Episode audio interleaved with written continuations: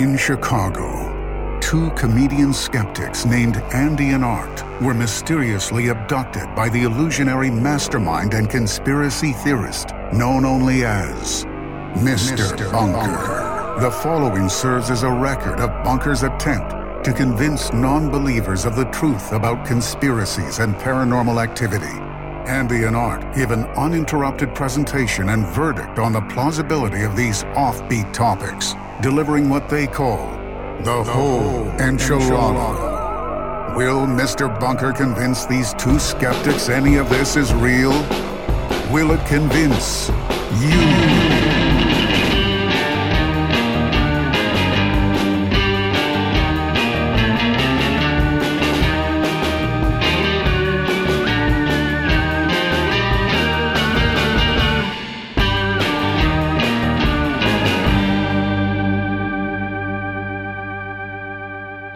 Welcome to Mister Bunker's Conspiracy Time Podcast. As always, I'm your co-host, Art Stone, and with me, as always, is your co-host, Andy Hart. Hey, Bunkfunkers. Welcome to another another exciting uh, time here with Mister Bunker's Conspiracy Time Podcast. Um, it's good to be here. Oh, yeah. Bunkfunkers, we're glad that you're with us today. Yeah, we are. Um, you know, uh... Yeah, we're just ready for a great time. Well, Bugfuckers, you, we're, we're ready for a great time, Andy. We, you know what? And we're ready to go out and hang out and grab some snacks. We encourage all the Bugfuckers out there to grab yeah. some snacks. Ready to watch some b-ball, grab yeah. some snacks. Fortunately. And then die. There might be some time in between. We don't know. But not for today's topic, which is uh, very unfortunate. Yeah. But um, a sad, sad story. It's a very sad story. And, uh, you know, actually, Andy, uh, well, we should say that what we're talking about today's story is the story of the Yuba County Five. Yes, the Yuba County Five. It's a, a tragic tale of five friends who who perished uh, untimely, uh, met, untimely ends uh, up in the mountains in California, in the Sierra Nevadas. Uh, and... Uh, it's a mystery. It's a real head scratcher. Uh, I, you're going to want to stick with us for this one, Bunkfuckers, because there's no definitive conclusions in this one. But, Bunkfuckers, you know what is definitive is that today's topic was also suggested to us by a Bunkfunker. Whoa. Uh, that is right. Uh, Walker Edwards, thank you so much for sending in this topic. The Walker, Yuba County Five. Edwards Ranger. Walker Edwards, Texas Ranger. Texas Ranger Edgar Walker's. Walking. Walker. These boots were made for Walker, and that's just what, what they'll do. do. And one of these days, these boots are gonna Walker all over you. Um, thank you, Walker, for sending this one in. This is a very much a head scratcher. If you were a fan of the Dyatlov Pass uh, topic, uh, this one is very similar because it's actually literally called the American Dyatlov Pass. Yeah, and we'll discuss whether or not we think that's true. We will. Yeah. We'll discuss that. Yeah, yeah. And uh, but this is a, this is a tragic tale of some missing persons who were discovered dead in very strange circumstances, and it yeah. uh, it's a real head scratcher. And uh, one of them is still missing to this day. Yeah, one one one of the friends never discovered, right? Never found. But uh, if you can't wait to find out about all the research, the whole story, the whole enchilada on the Yuba County Five, um, as always, you can consult our show notes. The episode description, there will be a time stamp that'll tell you right when the research begins, because first, Andy and I got to update you on what's going on in our lives.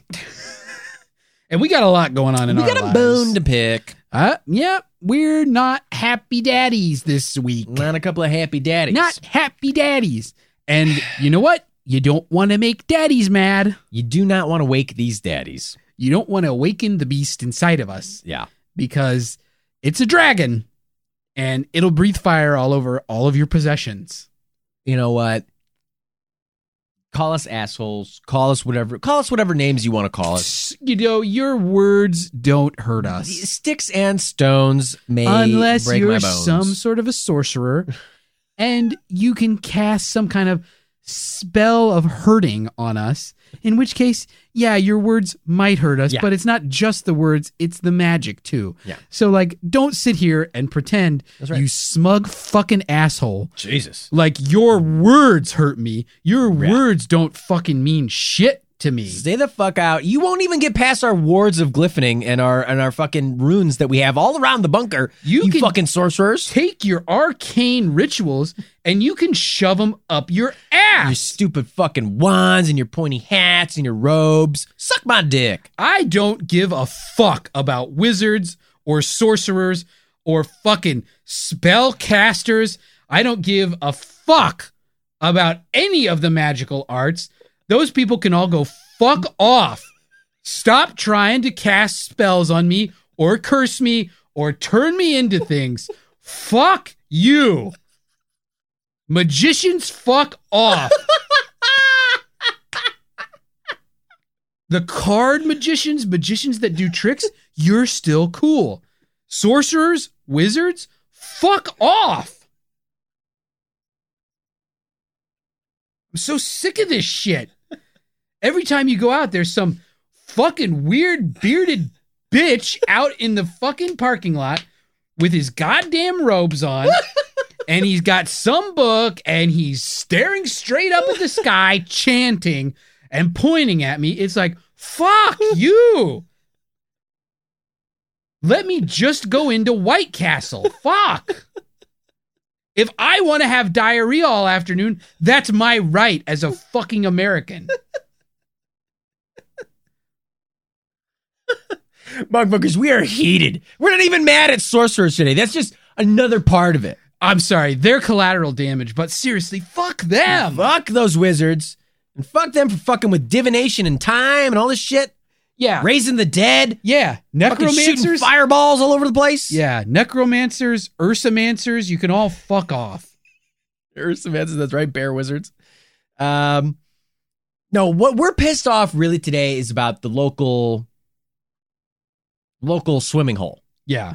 Where we like, we two daddies like to take our children to go swimming. We, we like all families, we love to get in the pool. Every family. And we have been for, you know, for as long as the pool's been open. Yeah. Uh, we've been going to our local country club. We've been going there and there's been no fucking problems. Yeah. We've been going to, um, Thick Bush, uh, country club. And we've been swimming in the pool. Yeah. Now, Thick Bush, obviously the Thick Bush branch of of of country clubs. They're they're fucking awesome. It's awesome. So cool. They have a spa attached to it called Harry Bush, and the it's just a wonderful. There's a golf course called Mode Bush uh, that's out there. It's beautiful. Um, it's a links style course. Yeah. Um, but it's not know. all about the long ball. Appar- at Mode Bush. It's about precision. That's right. You know, you don't just have to you don't just have to drive it deep. You have to you have to know how to play the short game. But Thick Bush, I mean, it's wonderful, you know. The great there's club. A valet, you can have your car parked for you. Mm-hmm. So that's super cool. And you know, we've had a lot of fun there. And the pool there is is beautiful. It's a great pool. It's so well kept. Yeah. Plenty of deck space, lots, lots of, chairs, of chlorine, lots. Oh my God, so clean! I am pretty sure that they've exceeded local recommendations for the amount of chlorine, which is what you want to see. Which is what you want. It's safe. It's clean. I mean, especially in these adult baby David Crosby. They they have uh, lovely little like uh, strollers that have like a little umbrella attachment mm-hmm. to them, so he can, he's, has he's like got a, his little parasol. Yeah, his little parasol. He's like out at the beach. You know what, they have a they have kind of an adult swim time, but then they also let the kids. So Undead Sasquatch Teenage Musk or t- teenage Sas- teenage Undead Sasquatch P N Musk can um you know do cannonballs off the diving board. They have a high board. It's very fun. Yeah, but you know what? There's just been a series of I don't know we, targeted attacks. What do you want to call this? Yeah, I don't I don't know any other way to say it other than we are. Clearly being targeted because we're different. Yeah. Because our family doesn't fit the Thick Bush definition of what a family should be. That's right. Uh, we have been made uh, targets there. Every time we show up at Thick Bush. You know, it started when uh, I decided to use like you know, all of the complimentary towels to both completely dry myself off, but also build a fun towel fort mm-hmm. with my children. Yeah. And I'm sorry. There's nothing wrong with that. Are they? It says complimentary towels. Did I read incorrectly? I don't think I did not. I didn't see a sign that said limit one per customer. Right. So I'm sorry I used all, I can't, now all of a sudden they're telling me, well, sir, you can't use all the complimentary free towels. It's like, well, then they're not complimentary. And of course, all of a sudden out of the blue, it's, can we see your membership I Ds? Yeah. Uh, what are your names? Do you have I D on you at all? Who are you people? Why aren't you wearing swim trunks, sir? It's just like they're just throwing these accusations at us. It's crazy accusations because, you know what, uh, you are a completely hairless, marble-like man. Yeah. Swim trunks don't fit on you. They slide right off. Right. My and, skin is naturally greasy now. It's true. And um, it's just it's just it's just rude stuff like that. And you know, the other even the other day, you know, um, it's like we were playing a fun game of tag running around the pool. Like yeah. and they're fucking yelling at us at one point. And I think this was intentional. You fell down, scraped your knee, twisted your ankle. That's right, I did. That's right, you did. I mean, we were playing tag. There's this Oh, I'm sorry. Stupid, ignorant old woman. Oh, and there's this asshole who sits on the giant chair. He's always there. He must get there uh, really early. Yeah. And he sits on this giant chair. And he's got this whistle. Yeah. And it's like, why don't you fucking kick that guy out first? Yeah, he's so annoying. He's always blowing the whistle and being like, no running. And it's like, who made you the fucking pool police? Or like, get out of the pool. A Sasquatch pooped in it. It's like... Yeah, we know we're dealing with it. Like, you don't have to make a spectacle of yeah, us. Yeah, we're splashing around and trying to get it to move away from us. Right, we're trying to, like, corral it into the filter so it will go out of the pool. Who's that fucking asshole? Nobody's ever answered that. Yeah, we don't know who he is. But anyway, we were I'm running there every around. Day, the same fucking red swim trunks, too. It's like, Jesus Christ. Like, have a little variety in your bathing suit, my dude.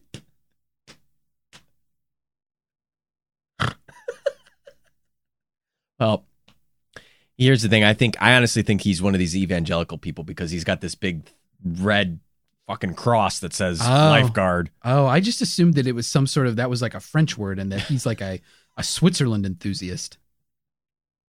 The Lefegois. Lefegois. Isn't that some sort of a like like bird liver? Lefegois? Maybe you're right. I don't know. You know, with these fancy types, it's it's ridiculous. It's absolutely ridiculous. You know, it's like just because we're not high society, right? Some reason Thick Bush thinks that they can target us. Yeah, and, and you to, fell. I fell. You got hurt. I fell. You know? And you know what? I mean, I hate to do this, Thick Bush, but I'm a legal expert now. I may have to sue Thick Bush. Mm. We might have to go to court against Thick Bush. We might have to take Thick Bush to court. But I have to trim the hedges, you know what I'm saying? And you know what? We're gonna we're gonna do the same thing to Thick Bush that we did to Mister Bunker. We licked it. We licked him. We're gonna lick Thick Bush. And and basically after whatever these bogus offenses after bogus offenses, I mean, it's they just kicked like, us out. It's just like I, I get it. Okay, you you, you we're weird. Yeah. And you want to try to make up rules about this is a members only club, right? And just you have keeps, to pay a membership fee. fee. We broke in yeah. because we didn't go through the entrance. Right. Because we drove our car through the fence. It's like, it's just, it's just, it's nonsense. It doesn't make any sense. You know what? And it's so fucking ridiculous because we bring all of our fucking pool toys and Peon Muffs and baby, adult baby David Crosby's bath toys. Right. And it's like, we bring those. Like, we bring his rubber ducky, we bring his little diving man, we bring his, um, you know, the other little, little, little, little toys he has in the bath. Right. Um, you know, these little floating, you know, Bert and Ernie characters that he has. I mean, it's like, it's like these people have never been around a child before. I know. It's like, yes, I'm going to nap on the pool deck while they're swimming. So I need to have my C PAP machine with me. It's like... It's like, yes, we are we are all going to pretend that it's a bathtub, so we need to bring gallons of bubble bath. We bring Mister Bubble. We bring Mister Bubble. I look like Mister Bubble. Yeah, you do. I should get a spokes gig working for Mister Bubble. That's what we really, that's the real fucking play. And it's, it's just like, like yes, I don't get why. Yes, we like to cook out by the pool. Of course, we're going to bring our grill. That's right. Of course, we're going to bring forest animals that Elon Musk has murdered. Right. So that we can cook them and eat them. I'm sorry. I thought this was a fucking pool. Yeah, I thought this was a pool and not some sort of water prison. You know what? And I should have known, Andy. I really should have. And I should have warned us the first couple times we we went is they have this ludicrous sign that says, uh, welcome to our ool. Notice there's no P in it. Well, what does the fucking P in pool stand for other than party and pee? It's pee party.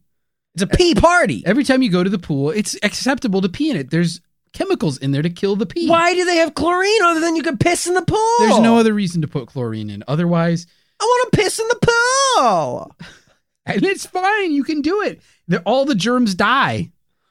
I mean, it's ridiculous. And so eventually, after all these egregious rules and oh, violations just, and, just, and we're going to call the police. And asinine fucking stuff. It's such like, bullshit. So we end up getting banned. We end up getting banned. They put these large photos of us, which, again, they didn't even use, like, good-looking photos. I, I tried to give them some headshots yeah. that we have. And it's like they won't use those. No, instead, instead they use security cam footage that they got from the pool, you know, and it's like, okay, you find me at my most unflattering time when I'm sleeping with my C PAP machine. Well, they had multiple from you. It's they had one of you uh, trying to uh, haggle with the chili dog man, the, the hot dog man at the. They had this little food stand. You're paying two bucks a dog. Two bucks. He's fucking nuts. Two bucks. I mean, honestly, a it's, dog. It's more of a business thing. We're trying to help him. Yeah, because he's not going to make any sales at two bucks a hot two dog. Two bucks a dog. Jeez. You know, it's just Jeez. It's so unflattering because it's like I have chili smeared all over my body. Uh, you know, mine. Of course, they used it when I was in the the men's and women's changing room flexing. I'm trying to find which mirror makes me look the best. Mm-hmm. So they have security camera footage of me, uh, kind of doing a Benny Hill style run around. Yeah. Between them and their security guards, who yeah, I'm not they, even sure are real security guards. Yeah, so anyway, they I posted, sure as hell don't feel very They secure. Posted this gif of Art running around between with Yakety Sax playing on repeat. It's so insulting. It's very insulting. And, you know, it's like, okay, they banned us. And it's like, okay, you can't you can't ban me from coming to a pri- a public pool at a private country club. Like, this is the public pool at a private country club. Like, you can't ban me from public works at the private country club. It's like, who the fuck owns this place? Nestle? Are they trying to fucking monopolize water? Yeah, it's water. It belongs to all of us. From Mother Earth. So whatever. We keep going to the pool because we don't care about thick bush.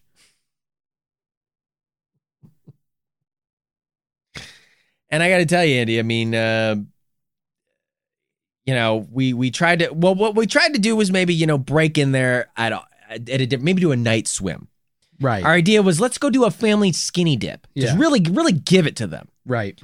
And these idiots, I mean, it's like we drove our fucking car through the fence. It's like, and they tried to patch it up with like a wooden board. It's like, hello, a car could go through a wooden board.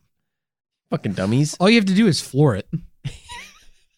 Oh, yeah. Like, I mean, you got to back it up a couple times and then I can ram it in there, but it'll get in there. It's like fucking idiots use concrete. I don't know. Concrete. And it's like, you know, okay, so you patch this hole in the fence. It's like, where else are we supposed to park? Right. I don't see any. Your valet won't fucking take our car. They've got the whole parking lot blocked off by some kind of gate. It's like, just give me a break. Like, I'm, I got no choice. Like, it's so inefficient. I mean, you know, Thick Bush, take a lesson in, in Capitalism one oh one. Like, that's right. If people can't park there, they're not going to show up. No. And we went there for a late night skinny dip. Yeah. Thinking, you know, we're really going to ha- have it to them. And I don't know. They something they must have done something to that pool because the pool uh, we got in and it, it literally rose up from out of the ground. Yeah. Um. Yeah, it started, you know, it's like you jump in and you can feel, you know, the water started rumbling. And I thought, is this a jacuzzi? The water felt thick. Do you know what I mean? Like, Very jello-like. Very viscous. Very jello-like. I and it's like, that. As soon as you jump in, you notice like, you're like stuck. stuck. You can't like jump out of it. Right. You can't swim through it. Right. It's like it's like water and cornstarch. You know what I mean? Yeah. It gets all viscous. The harder you push, the stronger it is. Right.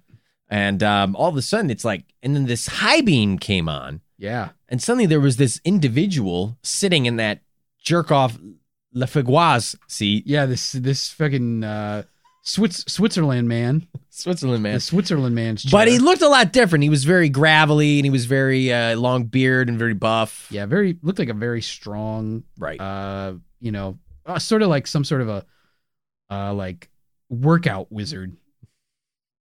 Asshole. Might have been one. Uh, and he and he said, "Ha-ha, I've caught you yet again. Me, Mister Bunker. I am the guardian of your life. Yes. I am in control of your life." He started shouting, "Ah, this whole country club was a ruse. There was never really a pool here. This was just my ultimate plan of deception to capture you and make you realize that you're still in thrall to me. I will still continue abducting you. You will still continue podcasting for me. Blah, blah, blah, blah, blah, blah, blah, blah, blah." And it's blah. Like, what the fuck are you even talking about, guy? I'm here to fucking skinny dip. And it's like, you can see my ding dong, dude. Like, what the fuck are you on about? It's like, it is like dealing with a wizard. They just, you know, it's they don't just, listen. Yada, yada, yada. It's all about them, them, them. I know, reading out of their big fucking old ass books. They're yeah. all dusty. They're so dusty. Dusty. Just fucking dust once in a while. Dust God a damn. fucking book. God damn. And, uh, you know, push comes to shove. They fucking flushed us down the drain of that pool. Yeah. We went through the filter. Here we are. We're back in the bunker. Fuck Thick Bush. Yeah. Thick. I mean, this is just another, I mean, fucking one of their targeted attacks on us just because we don't, we're not the type of family they want there at Thick Bush. Well, you know what? We're going to keep going. This isn't the end. Yeah. We are going to keep showing up forever. Get ready, Thick Bush. You fucking, Thick Bush, guess what? You fucking stirred the hornet's nest. You fucking... Andy and I are horny horny daddies. We're horny daddies, and we're going to plow into Thick Bush with everything we got. And when we come, you're going to feel it. Because we are like... And then we're going to take a big fucking nap afterwards. We're like lighted sticks of dynamite, and we're about to blow. You're going to load up our big old load, and we're going to drop it off. We're going to drop off our load of kids. I mean... Of you, swimmers. I'll say it we right. We got a big load of swimmers. We got a big load of swimmers, and we're going to fucking drop it off. We're going to go all around the neighborhood, and we're going to collect everything. We say, hey, who here likes to swim? We're going to find all of our swimmers. We're going to get all the swimmers, and we're going to pump them into Thick Bush. I mean, like, listen to my words, Thick Bush. You can only jerk us off for so long before we get fed up, and we're just going to be finished. We are spent. We are spent. We are at our limit. Uh, good Lord. Well, we're coming for Thick Bush. Uh, Bunkfunkers. And you should be too. You Bunkfunkers need to be in our corner. Yeah. Bunkfunkers. Don't go to Thick Bush Country Club anymore. We need your support now more than ever. We are once again asking for your support. We, we are once again asking for you. To join us in our crusade against against a country club.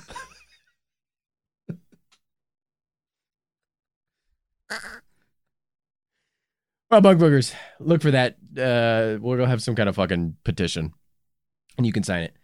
And uh, Bugfuckers, here's one thing though that uh, you can't petition, and that is getting the whole enchilada on today's topic. Oh yeah.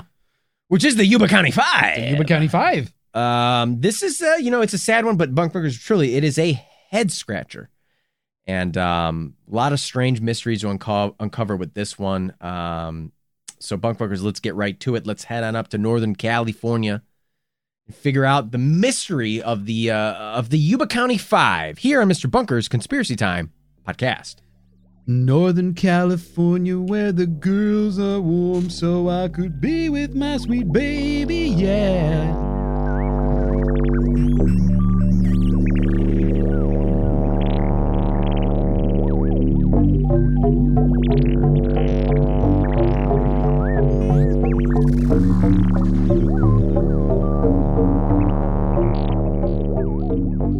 Bunkfunkers, today we present the whole enchilada on an unsolved mystery so perplexing it has earned the nickname the American Dyatlov Pass. And obviously, for those of you who don't know or didn't listen to our episode on the Dyatlov Pass, very early in the Bunker canon, uh, check it out. The story of the Dyatlov Pass was about a group of student skiers who were found dead under bizarre circumstances out in the frozen tundra of Russia. Mother Russia. Uh, but much like the regular Dyatlov Pass, the five men of the American version were all out on a trip as well. But not a skiing trip, out for a game of basketball. They're watching basketball. It was in the nineteen seventies, but... Sweet Georgia Brown. Sure. But some four months later, four of the men's bodies were found dead, and one has never been recovered to this very day. What led these men to their deaths in Northern California? And what bizarre circumstances were they found in? The story of the Yuba County Five begins the same way as my college days, attending a college basketball game. Now, Bunkfunkers, Art may not know this, but I was the original Bucky the Buckeye. I came up with the idea of the Ohio State mascot because I was foraging for nuts one day, and then I told the friggin' president of Ohio State, Clarence, Ohio, hey, what if we name our school mascot after a stupid nut? You know, I said it as a joke, and the dum-dum went for it. We could have been something badass like an eagle or a chainsaw or the most deadly animal of all, the hippo. But anywho, that's a true story. And you can take it to the bank. Bugfuckers, Andy just pulled out a small coin and bit it downwards, and it bent in half as he said that. Ha-cha-cha-cha. Anywho. Remember when cartoons used to do that? Ha-cha-cha-cha. They would always bite the coin. Yeah. To make sure it was real. Yeah. You were a grifter. Yeah, I remember that. Clarence, Ohio. Great president. Anywho. The Yuba Five were out attending a college basketball game at California State University Chico on the night of February twenty-fourth, nineteen seventy-eight. The five fellas were there to cheer on the away team, U C Davis. Go, mascot of U C Davis. I don't know what they are. Mm, I don't know either. U C Berkeley is the Bears. Okay. I don't know U C Davis. Sorry. Uh, anyway, the boys, uh, as they were collectively called by friends and family, were a tight group of bros, and they bonded over their love of basketball. In fact, the very next day after this game at Cal State Chico, the five were set to play in a tournament themselves for the Yuba City Vocational Rehabilitation Center for the handicapped as the Gateway Gators. Mm. Chomp, chomp. They were so excited that some of the men even told their parents to have their outfits laid out for them so they could be extra ready by the time they got home. Now, about these boys... Uh, first off, they really weren't boys at all. They were Bill Sterling, who was twenty-nine, Jack Hewitt, twenty-four, uh, Ted Weiher, uh, thirty-two, and Jack Madruga, thirty, uh, and also Gary Mathias, who was twenty-five years old. Second off, each of the men had some form of either an intellectual disability or significant mental illness, uh, and actually Reddit user uh, owned the three at eighteen. Or is it supposed to be, am I supposed to read it, uh, own the heat eighteen? Yeah, that might be it. Or what's one eight? One I don't eight? know. Own the, own the heat. One eight? Own the heat. Own it. Okay. Uh, anyway, this Reddit user puts it pretty succinctly. Quote, and we're quoting here. Yeah, we're quoting. Just uh, to forewarning, this is a quote from a Reddit user. These men were diagnosed before the medical community became more aware of certain disorders. So many people were labeled, quote unquote, retarded, but had specific disorders. Differential diagnosis had become very complex, and these men could have had anything from global delays to language disorders to autism. Back then, the umbrella term, again, quote unquote, retarded, was overused. So just hearing they were mentally handicapped or whatever tells us very little about their actual cognitive presentations. Uh, it's important to point this out because it's a glaring factor in this case.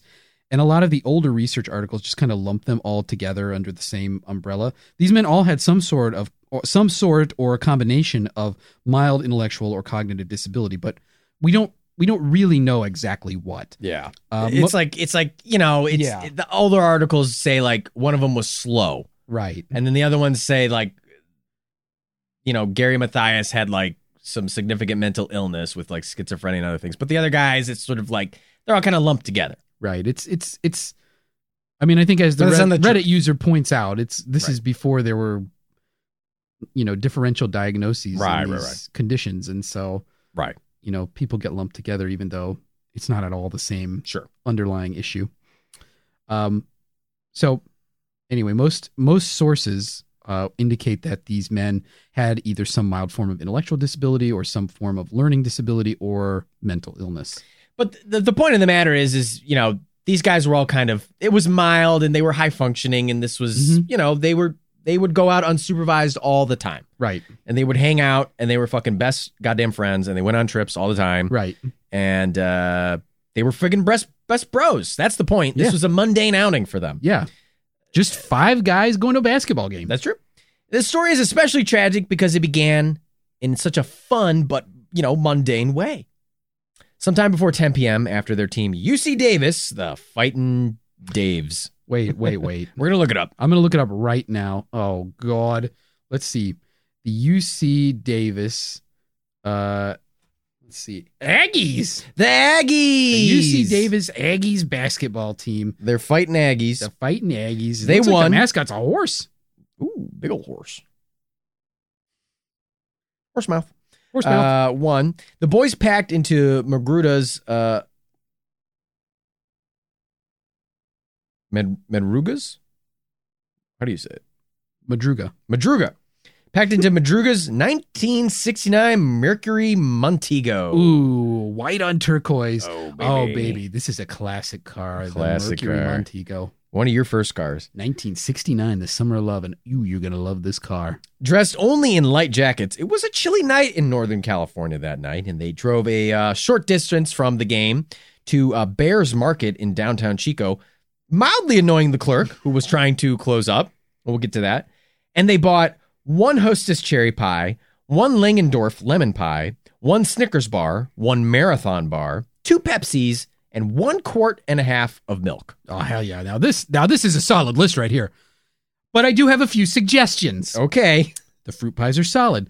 Swap the Snickers for a Take Five. Marathons, lame. Get a Nerds rope or some kind of gummy. Uh, Diet Doctor P instead of the Pepsi. Uh, and the quart of milk. Oof. No way. Get a gallon of ranch dressing. You get yourself a good night, baby. I mean, ranch dressing is like milk of the stars. It's thick, it's creamy, it's spicy milk. Ranch dressing. It's milk enhanced. Yeah, I put milk I plus. put ranch dressing on my cereal in the mornings. Oh God. I mean, I do eat bacon flavored cereal though, so it's it kind of makes sense, I guess. Hidden Valios. Yeah, Hidden Valios. You know, it's good on everything though. Honey Nut Cheerios, Cinnamon Toast Crunch, anything's good with ranch dressing. Oh my God. Fruit Loops, Lucky I can't Charms. Think of something more nasty. Frosted Flakes. The boys arrived at the market a little bit before ten, and we know this, as I stated earlier, based on the store clerk's later testimony because he remembered being annoyed that they came in so close to closing. He was like ready to close up shop, and then in come these five fucking bros who are ready to chow down on some uh, snacks. Anybody who's worked in retail, you know this feeling. Yep. The last customers of the day, you, you don't want to see them. That's right. But this joyous moment, joyous moment of buying snacks with your bros before going to a basketball game, it was the last time either of these men were ever seen alive again. The next morning, the morning of the boys' big basketball tournament, Ted Weir's mother, uh, Weiher? Ted Weiher's mother, um, woke up at eight a.m. and found that Ted didn't come home last night. She called Bill Sterling's mother. The same story.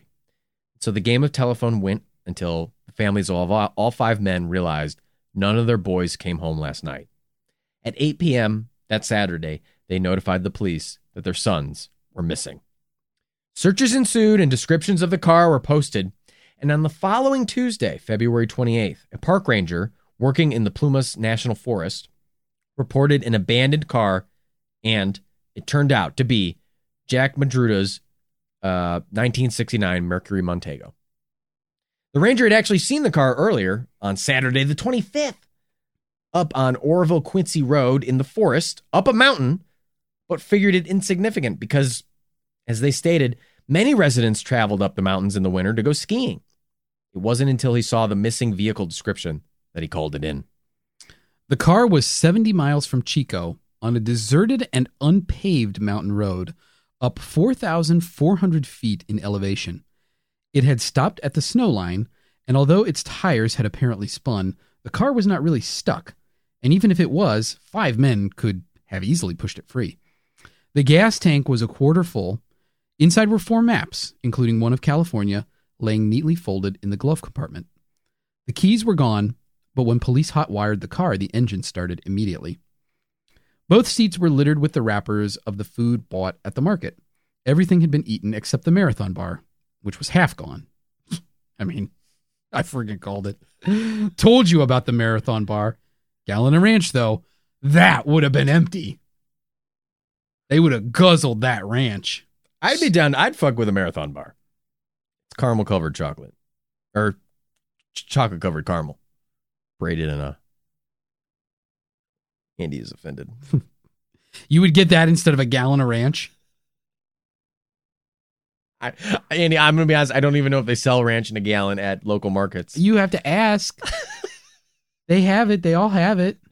You can go to a restaurant and ask for it. They have big industrial-sized bottles of ranch. Like, it's not hard to get a gallon of ranch. Go to one of these restaurant supply stores. Fuck. I mean... Do you I even mean, care about having a gallon of ranch art? It kind of sounds I, like you don't. I mean, I, just, I want to have a good road trip with you, Andy. Yeah, just keep the ranch stocked and we'll be a good dude.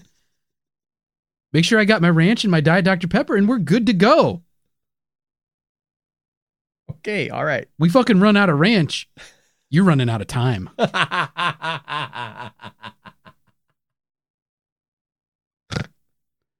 Anyway, back to the story. The car's underside was undamaged. And this wasn't today's modern fucking anime Cybertruck, Herbie the Love Bug looking cars. No, no, no. This right here was a grade A American vehicle. Get it done. I picked the wrong voice. Yeah, you Cajun, oh, I Cajun forgot Larry what was David. There. This was going. Or Larry, Larry David. David. Oh, that car looked pretty, pretty, pretty good. This right here was a grade A American vehicle. Get her done. There you go. Uh, this car was heavy, with five dudes inside, traveling up an unpaved, bumpy mountain road in total darkness, mind you, and didn't have a gouge or dent or mud stain on the underside to show for it. The investigators figured either the driver was precise and careful as all hell, or they knew this path. But no one understood why the men went up the mountain path. The only one driving the car was Madruga. Only he and Math- Mathias even, uh, even had driver's licenses. The other men didn't have them. And, uh, you know, these men weren't very outdoorsy. Sterling uh, had been fishing near the area eight years earlier, not in the exact area, but near it. But he hated it, and he literally never went back. He went one time, fucking hated it. He told his family, I never want to go back there again. Yeah, and he never did. Uh, Weiher, he went hunting three years earlier, but that was in an area far west of here, and he had never been. And similarly, each of the other men, well, they didn't really care much for the outdoors, and mostly led stay-at-home and very predictable lives. The only exception was Mathias, who occasionally stayed out all night with friends. Mm-hmm. But is he staying out four thousand feet up a mountain road is another story. Now, this whole staying at home and living a very predictable life thing is very much part of my new self-help thing, The Art Method to Hermiting. Um, this is a wonderful book where mm-hmm. you can learn how to not experience things and just live a very plain and boring life inside. It's safe and fun. Yeah. So many people start, you know, so many people are saying like experiences are like so fulfilling. And, right. No, no, no. You know, it's, Absolutely. It's no, it's like you've experienced enough already. Yeah. You know, if right. you're, if you're comfortable at home, just stay there and never go right. out and never experience stay anything. Stay home, watch YouTube videos alone on your couch, snuggled up in your comfy position, browse the internet. It's a great life. Yeah. Beautiful. Now, the real question here is who or what convinced these men to drive up this mountain? Why did they go up there? Mm-hmm. And where did they go? Well, efforts to search the vicinity were hampered by a severe snowstorm that day. Another nine inches fell on the mountain area. Two days later, after searchers in snowcats, and no, snowcats are not, like I thought, giant mountable snow leopards used by search and rescue teams to find lost civilians. They're just like little trucks with, with tank treads on them to get through the snow. Anyway, uh, the they nearly got lost themselves, the snowcats did. Uh, further efforts were called off due to the weather. No trace of the men was found other than the car. That is, until the spring. On June fourth, a small group of motorcyclists were traveling near a deserted Forest Service trailer camp when they smelled the horrible scent of death. When the police went to investigate, they found the body of Ted Weiher laid out on the bed inside the small sixty-foot trailer, frozen to death. Eight sheets had been pulled over his body and tucked around his head. His leather shoes were off and missing. A table by the bed held his nickel ring with Ted engraved on it, his gold necklace, his wallet with cash inside, and a gold Waltham watch, its crystal missing, which the family say had not belonged to any of the five men. Weiher and the rest of the, quote, boys weren't actually boy-sized at all either. Uh, Weiher was actually relatively tall at five eleven and weighed almost two hundred pounds back in February. But by the time his body was found, he had lost eighty to one hundred pounds. His feet were badly frostbitten. The growth of beard on his face showed that he had lived, apparently, in starving agony inside that trailer for anywhere from eight to thirteen weeks. That's... That's... Three months. Three months. It's a long time. Jesus. That's two to three months. He was nineteen point four miles from the car and only wearing a shirt and lightweight pants. Obviously, somehow, Weiher had walked, ran, or was forcefully taken in the moonlight almost twenty miles through four to six snowdrifts uh, to reach his locked trailer in the woods up a mountain. Bunkfunkers, it gets even more bizarre. The trailer was broken into through a window. So Weiher had gotten into the trailer through the window, and and no fire was built. However, matches were lying all around the trailer, as were plenty of paperback novels and wooden furniture that could have been used for firewood. More than a dozen sea ration cans from an outside storage shed had been opened and emptied, and one had been opened with an Army P thirty-eight can opener, which only Madruga or Mathias, who had served in the Army, probably knew how to use. And for reference, these things I think were commonly referred to as John Waynes, I believe. Uh, they're like the old school can openers with that little talon-like blade on the end, and then the there's like a flat part that you use, and you just kind of make little cuts all around the can, yeah, until it eventually opens. To add salt to this depressing wound, no one had opened a locker in the same shed containing enough dehydrated Mexican dinners and fruit cocktails and assorted other meals to keep all five men alive for a year. Furthermore, no one had noticed the propane tank in the other shed outside the trailer. If that was turned on, they could have had gas and heat. Oh, Jesus Christ. Art, don't let Hank Hill hear that part. Oh! Oh! Boggle! Oh! So, oh, oh, oh, he's like a fucking horse. Oh, Bobby, give me that propane apple. Taste, oh. Taste the sugar cube and not the ga- not the heat. Anyway, so with the discovery of Weiher, searchers returned to the Plumas area. Two more bodies were identified on the opposite sides of the road to the trailer, eleven point four miles from the car. Madruga had been partially eaten by animals and dragged about ten feet to a stream. He was found face up, his right hand curled around his watch.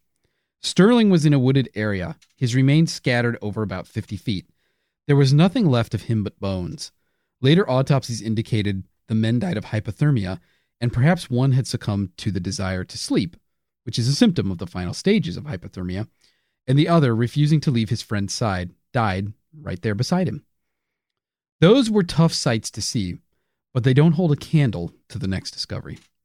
Two days after discovering Madruga and Sterling, Jack Hewitt's father was on a search party just off the same road to the trailer and came across his own son's backbone, along with Jack Jack's Levi's and a and Ripple sold Get There shoes.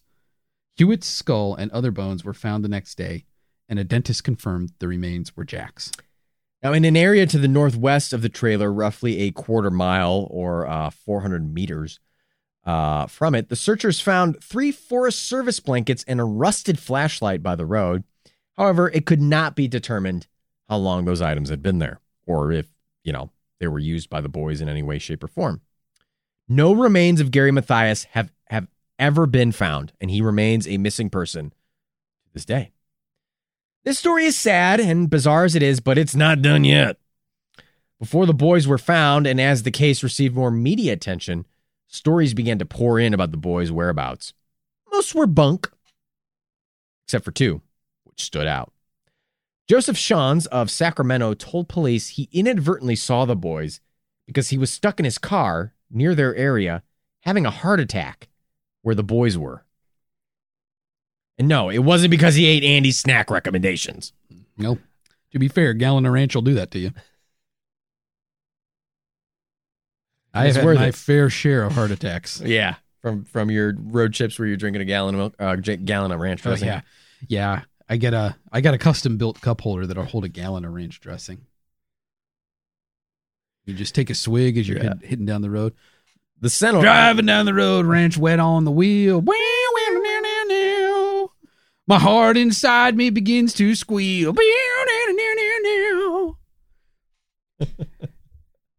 It's my arteries exploded. I need, I need an angioplasty. So Joseph Schons, uh, fifty-five, uh, told police he drove his Volkswagen Bug, slug bug, uh, up that same road sometime after five thirty p.m., the evening the boys disappeared. Schons was up there checking the snow line because he wanted to bring his uh, wife and daughter up there to go skiing. But his car got stuck in the snow just above the snow line, about fifty yards beyond the place where the boys' car would be found. And as Schons was trying to free his car, as he stated, he had a heart attack from exerting himself trying to free his car. Now, doctors actually later did confirm to investigators that Schons did indeed suffer a mild heart attack from this. Schons, rather than try and scramble to safety or shamble his way down the mountain, decided to stay in his car with the engine on and have the heater going just to try and just ride out this heart attack. That's all you got to do. Just let it pass. Yeah. Move on to the next one. Right. Now, sometime in the night, uh, he heard what dis- what he described as whistling noises a little way down the road. He got out of his car, and according to Schons, he saw what looked like a group of men and a woman with a baby walking in the glare of a vehicle's headlights. He thought he heard them talking, and Schons said he yelled for help, but then the headlights went out and the talking stopped. Schons got back into his car and laid down again. Supposedly, a few hours later, he saw lights outside his car window. Flashlight beams. Again, Schons, Schons called out for help. The lights went out and whoever was out there went away. I mean, is there anything worse than having a friggin' heart attack out in the wilderness and not one but two people ignoring you? Jeez. Rough. This guy has bad luck. Yeah, he does. Schons said he stayed in his car until it ran out of gas. And by then, he had regained enough strength to walk eight miles in the dark down the road to a lodge called Mountain House, where he stopped for a drink, which is probably the first thing you would do after having a heart attack. It's what I would do. I'd say, give me three fingers of ranch. So Schons went to Mountain House, had a drink, and when he finished, the manager drove him to the hospital. I probably had a cigarette, too, on the way. Sure, why not? why not? A cigar. On the drive back, they passed the empty Mercury Montego where Schons first heard those noises sitting empty in the middle of the road. Now, the other noted sighting was from a woman who asked to re- remain nameless and worked at a store in Brownsville, California, which was thirty miles from the spot where the boys' car was abandoned. Now, it was possible for the boys to reach the store had they continued down the road from where they left their car. But in March, uh, this nameless woman came forward after seeing the reward poster for info on the men's whereabouts and told police deputies that four of the boys had stopped at the store in a red pickup truck two days after their disappearance. The woman said she identified the men immediately as from out of the area due to their big eyes and facial expressions. Because apparently people in Brownsville have tiny, tiny, teeny, tiny eyes and and just fucking no facial expressions. Yeah, people in Brownsville are known for their real small eyes and just totally blank stares constantly. Yeah. They never show any emotion. Now, two of the men, uh, whom she identified as Hewitt and Sterling, were in the phone booth outside while the other two went inside. Now, here's the thing. The store owner corroborated her account. Mm-hmm. He also told investigators that men uh, whom he believed to be Weiher and uh, Hewitt came in, bought burritos, chocolate milk, and soft drinks, which is a pretty solid snack choice if true. You got to admit, Andy. I'll allow it, but only if you throw some ranch on that burrito, baby. Team ranch. Well, mm, nothing better than a ranch bean burrito. Nothing. Nothing beats that. Nothing beats, you know, you can, the thing I like to do, you know, you go buy these microwave burritos. Sure. You unwrap it, put some ranch inside, put it in the microwave, then dunk it in ranch while you eat it. That's fucking disgusting. I call it the rancherito. And you know what would be great is if we could get some Doritos Cool Ranch tortillas. Oh, there you go. Now you're thinking Taco Bell, take notes. Taco Bell, time to make the ranch burrito, uh, the rancherito, a real thing. We want Taco Bell, Cool Ranch Doritos Locos tortillas, soft tortillas. We want it surrounding uh, ranch refried beans, uh, ranch chicken, ranch veggies. Uh, we want a little ranch seasoned cheese in there, and we want a side of ranch for Duncan. Yeah, and not to forget, it comes with a free drink, yeah, a Baja Ranch Blast. Mountain Dew Baja Ranch Blast. There's nothing better than Mountain Dew and ranch together. Nothing. Mountain Dew and ranch is honestly a taste sensation. It's it's a way, it's, it's the extreme sports of eating food. Ranch is the extreme sports of solid food. Well, whether you believe these accounts, the families of the deceased found them pretty odd. The boys driving to Brownsville in a different car and seemingly not giving a shit about their big basketball tournament seemed very odd because these boys could not have been more excited about their that game. Uh, the prize for the game, uh, you know, when they were playing as the Gateway Gators, was a week-long trip to L A, and they wanted to win. They were so excited about it. That's why they had their parents put out their clothes the night before. They they did not want to miss this game. I mean, who wouldn't want to win a trip to L A? Who wouldn't want to win a trip to L A? Yeah, who wouldn't want to trip to L A? Who wouldn't want to trip to L A? Furthermore, Jack Hewitt's brother said it, it was unlikely that Jack would ever use a payphone because uh, Jack hated using telephones, even to the point that his own brother would handle calls from his friends for him. Well, Bunkfunkers, that's the story of the Yuba County Five. But seriously, what happened? What compelled these five men to travel up into the mountains and get out of their perfectly working car into the snow? Well, here's another piece of info. The Forest Service ran a snowcat up the road to the very trailer where Weiher was found on February twenty-third. The Park Service, the Forest Service did that on February twenty-third to the place where Weiher was found, leaving a path in the snow. Perhaps the boys followed this path. Perhaps that is how Weiher found the trailer in the first place. But still, it doesn't answer the question of why. Why drive all the way up there in the first place? And how? If someone chased them, why was the car undamaged? What were the whistling noises and the voices Schons heard on the road? Perhaps there was something else or someone else. According to Jack Madruga's mother, quote, there was some force that made him go up there, end quote. This is no doubt an agonizing, head-scratching case, and we can't underestimate uh, the effect it had not only on the families, but the investigators, too. Take the account of Yuba County Lieutenant Lance Ayers.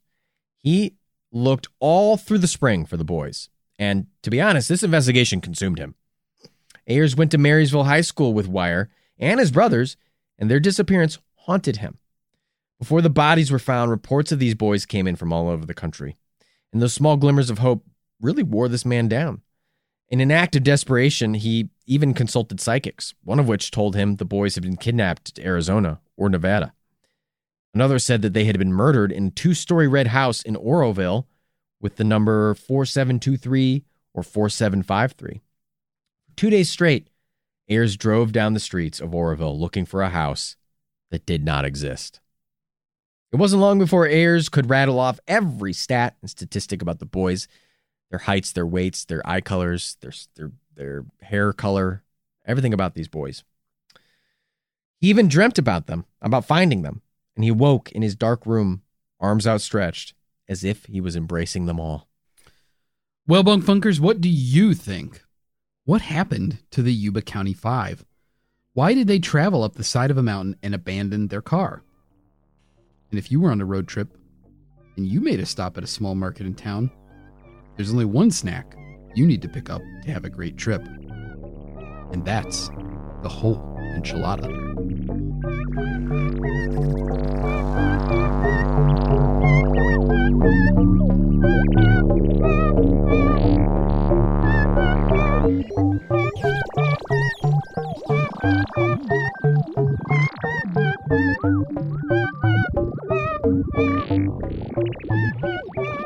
Mister Bunker's Conspiracy Time podcast will be right back after this brief message. Hey,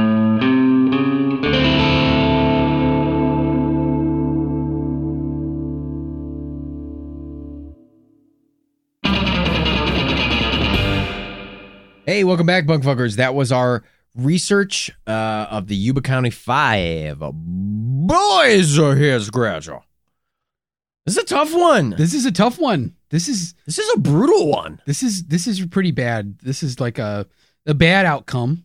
Yeah. Uh, and very hard to discern. I mean, no clear answer to this one.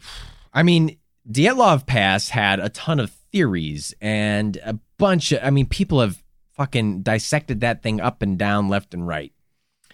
Um, but what do you think, Andy? Do you think this deserves to be called the American Dyatlov Pass? Andy is smiling because he looked up something, I think. What did you look up, Andy? Did Ringo Starr actually narrate the point? Ringo narrated the home video release. Dustin Hoffman narrated the first telecast, like the first time it was on T V. And then Alan Thicke did the third time, the third telecast. Wow. Uh, but the one I saw in the... in the theater had Dustin Hoffman narrating. Wow. So that's why I wasn't, that's why it didn't trigger for me. There you go. I wasn't watching the movie. Well, I taught Andy something today about music. I was watching the eight millimeter version or whatever. seventy millimeters. um, who knows? Uh, I don't, I don't measure film. Uh, yeah. I don't fucking know what that only by its quality. Any of that shit means, uh, thirty-six millimeter. Um, is this the American Dyatlov Pass? I don't think so. Really? It just doesn't have the really? same. I, do you know? I find this intriguing. I don't. I I'm intrigued by this. All right, I'll tell you. I'll tell you why I'm saying that. Okay, tell us why you're saying that. When I read this the first time, I didn't say Dyatlov Pass. Hmm. I read this and I said, "This is some missing four one one shit." Ooh. And you know what I found? I found a missing Can Am project video on YouTube about the Yuba County Five. Wow.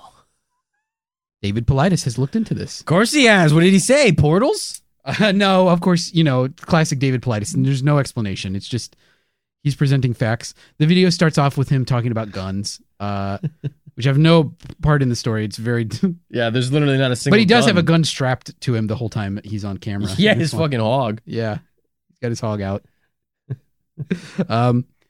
But it's, um, yeah, I mean, I'll, I'll talk to talk to. We'll talk about that in a little bit. But is it the American Dyatlov Pass? It just doesn't. Re, it doesn't feel the same to me. Why? What's different? I'll tell you, because in Dyatlov Pass, okay, okay, it's it's experienced ish, like outdoorsmen, out like mountaineer type people. Okay, they're fair. On an expedition. They're going out into the wilderness, and you know, seemingly they would have done everything right, you know? Right.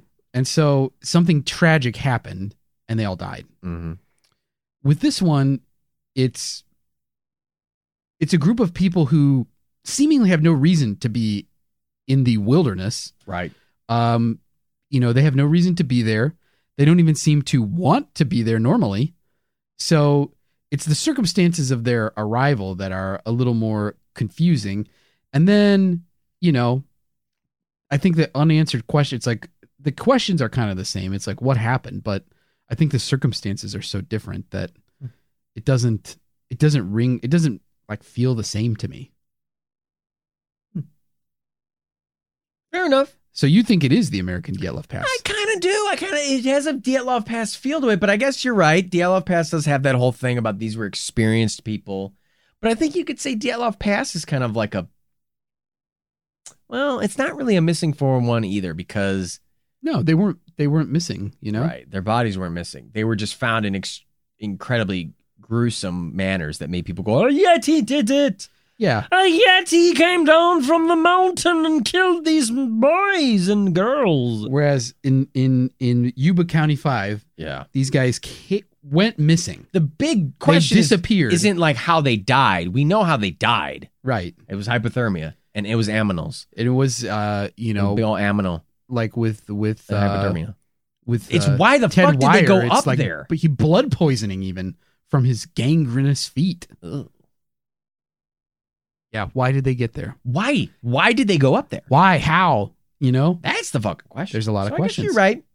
That's that's a little convincing. We know the we we know the things that we know about Dyatlov Pass. We know the why. Are the opposite of what we don't right, know about Yuba County right, Five. Right, right, right. Very true. We don't know how Yuba County Five got there. We don't know what they were doing there. That's all the stuff we know about Dyatlov Pass. We know that it's questionable. You know, Dyatlov Pass. It's how did they die? We don't really have that same question. We ask. Why did they die right. in Yuba County Five? So that's why, to me, it's just not exactly the same. I mean, this is, I just can't, I just don't, like I can try and retrace their steps, right? So they, they get up the mountain. They obviously pass Joseph Schons, who is having a heart attack in his car. What a, what a, what a fucking story. What a fucking guy. Jesus Christ. Eh, well, I was having a heart attack up there, you know. And it's like, Jesus Christ, I'm going to have to wait this out. I'm going to have to wait this one out. Oh, some people, hey, I'm having a heart attack. Oh, they went away. Oh, well, I'll just, I'll just lay down again. I'll feel better tomorrow. Come on. Oh, flashlights. Hey, come help me. Please come oh. help me. Old Joseph needs this one, baby. Come on. I love the idea, too, that... that the lights he was seeing were all like locals, and this guy is like just always driving around having heart attacks, and they're like, oh, there's old fucking Schons again. He's probably having a heart attack. Be quiet, be quiet, or he'll see us. And he's like, hey, come help me! I'm having a heart attack over here! Turn, turn the lights off. Shut up, shut up. Don't let him see that we're over here. Now, we didn't, but, but but obviously, Bunkfunkers, it kind of goes without saying that possibly some of those lights might have been things that Joseph Schons was hallucinating due to the extreme pain that he was in. Yeah, yeah. What happens in a heart attack? Is it like people always say, like, "Oh, I'm having a heart attack," but like, what exactly happens in a heart attack? I don't actually know. What do you mean? Does your heart like overwork itself or stop working? Is that what a heart attack is? Yeah, it's like uh, you know, it, your heart has already working like harder than it. And it should, mm-hmm. right? Because you've got like blockage or whatever. And so it just kind of like hits this peak where it just kind of like goes, you know? Mm. And so you like, you know. That and like, you feel that shit immediately. Yeah. You know, your body is going to just. He yeah. got it. He got it from exerting himself. Um, Doing, uh, and I mean, it's true. You ever fucking shovel big ass heavy snow? It uh, yeah. it fucking takes a lot out of you. Yeah, it does. Fucking snow, man. Yeah. Um. Uh. Yeah. I mean, so. Uh.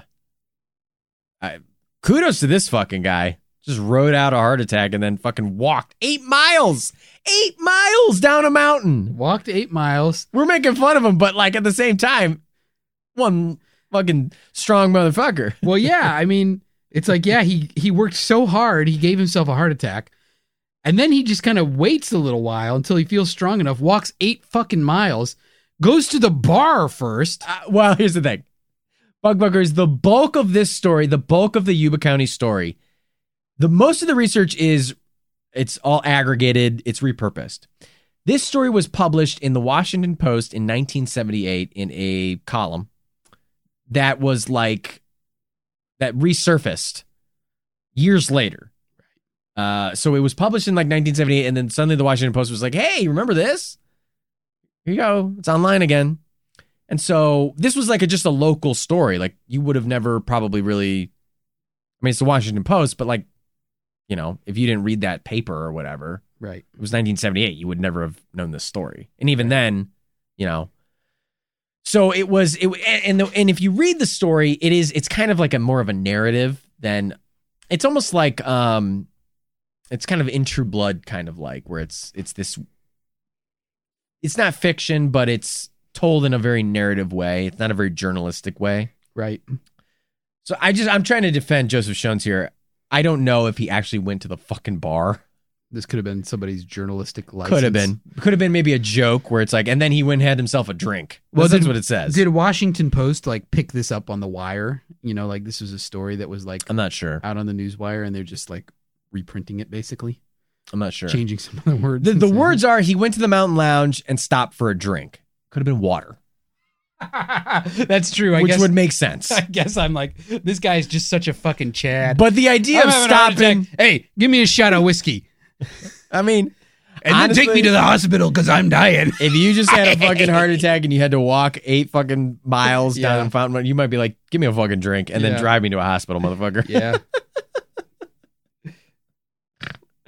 So, uh, I need an ambulance. I need that ranch drip going on my I V. That is a, uh, yeah, that is an interesting part of the story for sure. But so they pass him by, mm-hmm. they get out of the car. As far as we know, they pass him by. We yeah. don't know for sure. That's true. He heard a bunch of noises. Could have been someone else. Yeah. Um,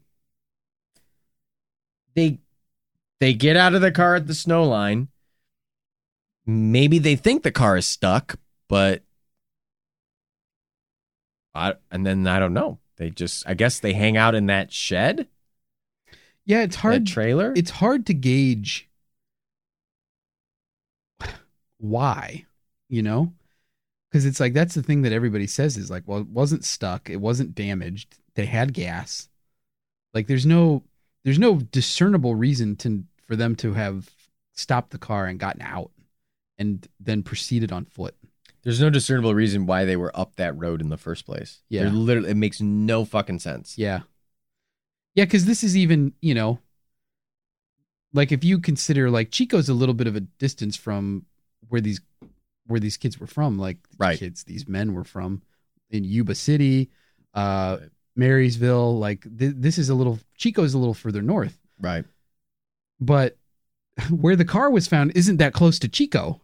No, it's not like they got lost in Chico. Like they had to go here. Right. And it was not the same direction as where they're from. And you would think, yeah. And you would think if they were like, I mean, okay. So obviously the big, you know, the elephant in the room is like, yeah, these guys all had some form of some kind of intellectual disability. Right. And you could see how people can use that as an excuse. It's like, well, well that's why. And it's like, but it's not because we don't really know.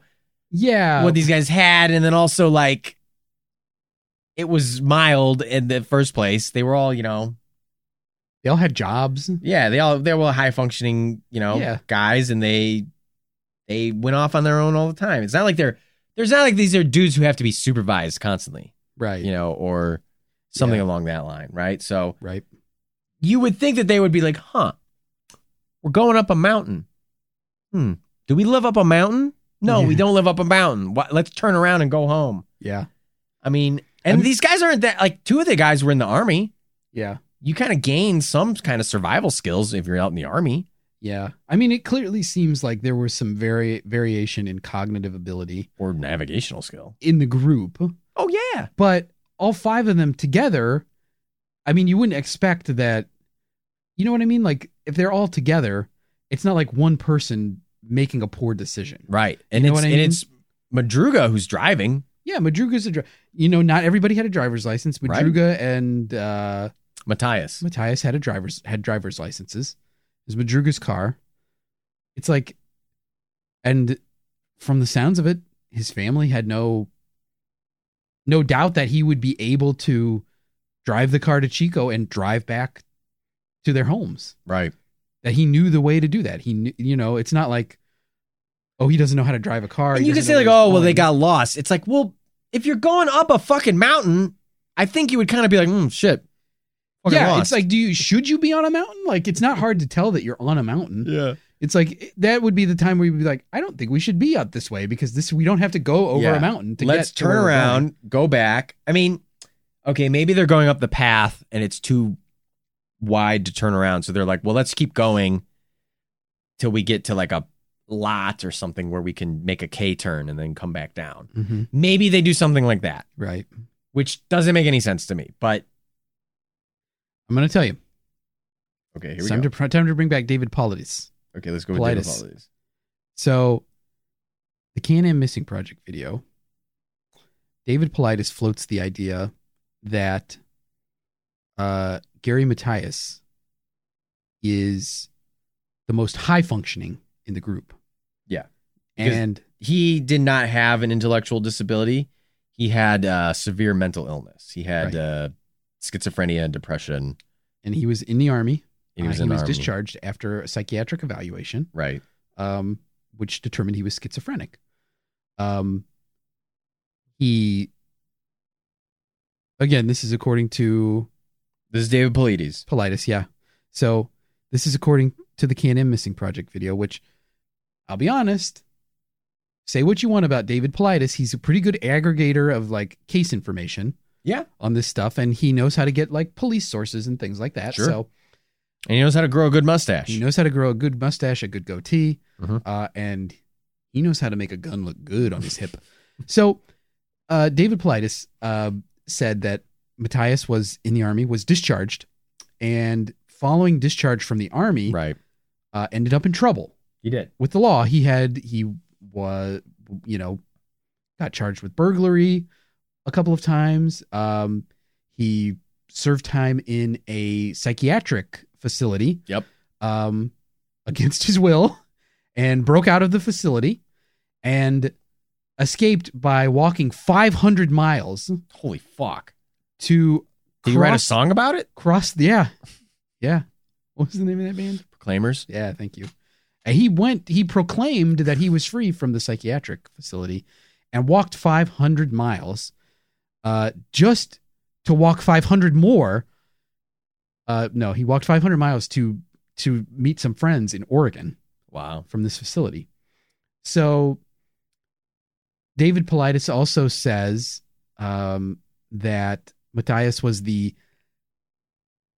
was less of a part of the group than the other four. That okay. the other four were longer t- time friends than Mathias was. That he had relatively recently become friends with them before this incident, that he had had these problems, but he was finally like, he yes, had, he had not had a bad episode in a while. I think he was on some medication, right? Right. Right. His doctors finally figured out the medication that worked for him. And so he was in a good place. He was getting his life back on track. And part of that was like being in the community and like, you know, making friends and stuff. And so right. he fell in with these guys who were friends bros. already existing from the Gateway Foundation or whatever that they were a part yeah, of. Yeah, whatever the name of it I, is. I forget exactly. But, you know, the thing that they were doing, the basketball tournament, uh, was all part of this. And, and so I think the place that David Politis is kind of going is that these four guys probably, if the four, and we're talking about, uh, you know, Weiher, Sterling, uh, Hewitt, Madruga, and Hewitt, these four guys, if they had been gone to Chico, they probably would have gone to the basketball game, grabbed the snacks, and come back home. David Politis is kind of saying, well, Gary Mathias, he's the kind of like the, the wild card here. Right. Maybe he convinced Madruga, hey, drive up this mountain. I know some friends up here. Let's go party a little bit before we go home. And something goes wrong. It still doesn't really explain why they would get out of the car. I mean, like the circumstances yeah. are all still there. It's just like, you know, I don't know that there's anything, you know, the thing that Politis also points out is that, so Weiher's found in the trailer. His leather shoes are missing. Right. What they do find in the trailer are Matthias's shoes. Right. Mathias is never found.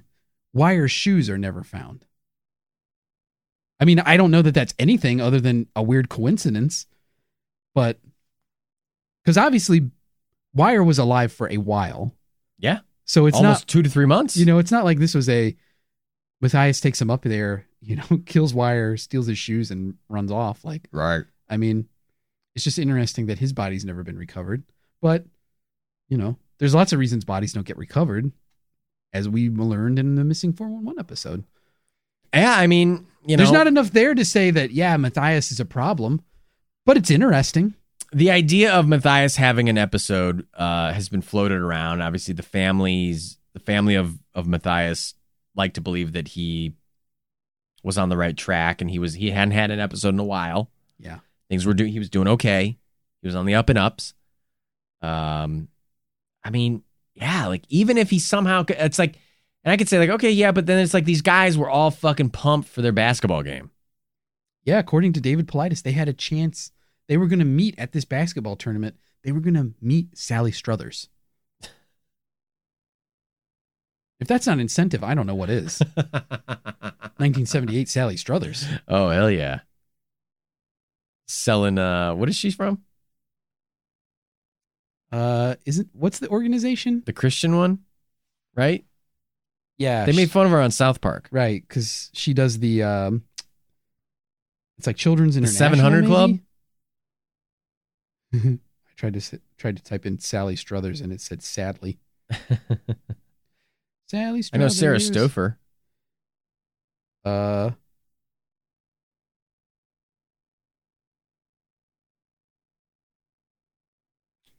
well, I don't know. This will probably take me a while to figure out, but yeah, take some, a while to Google Sally some, Struthers. Some, some something.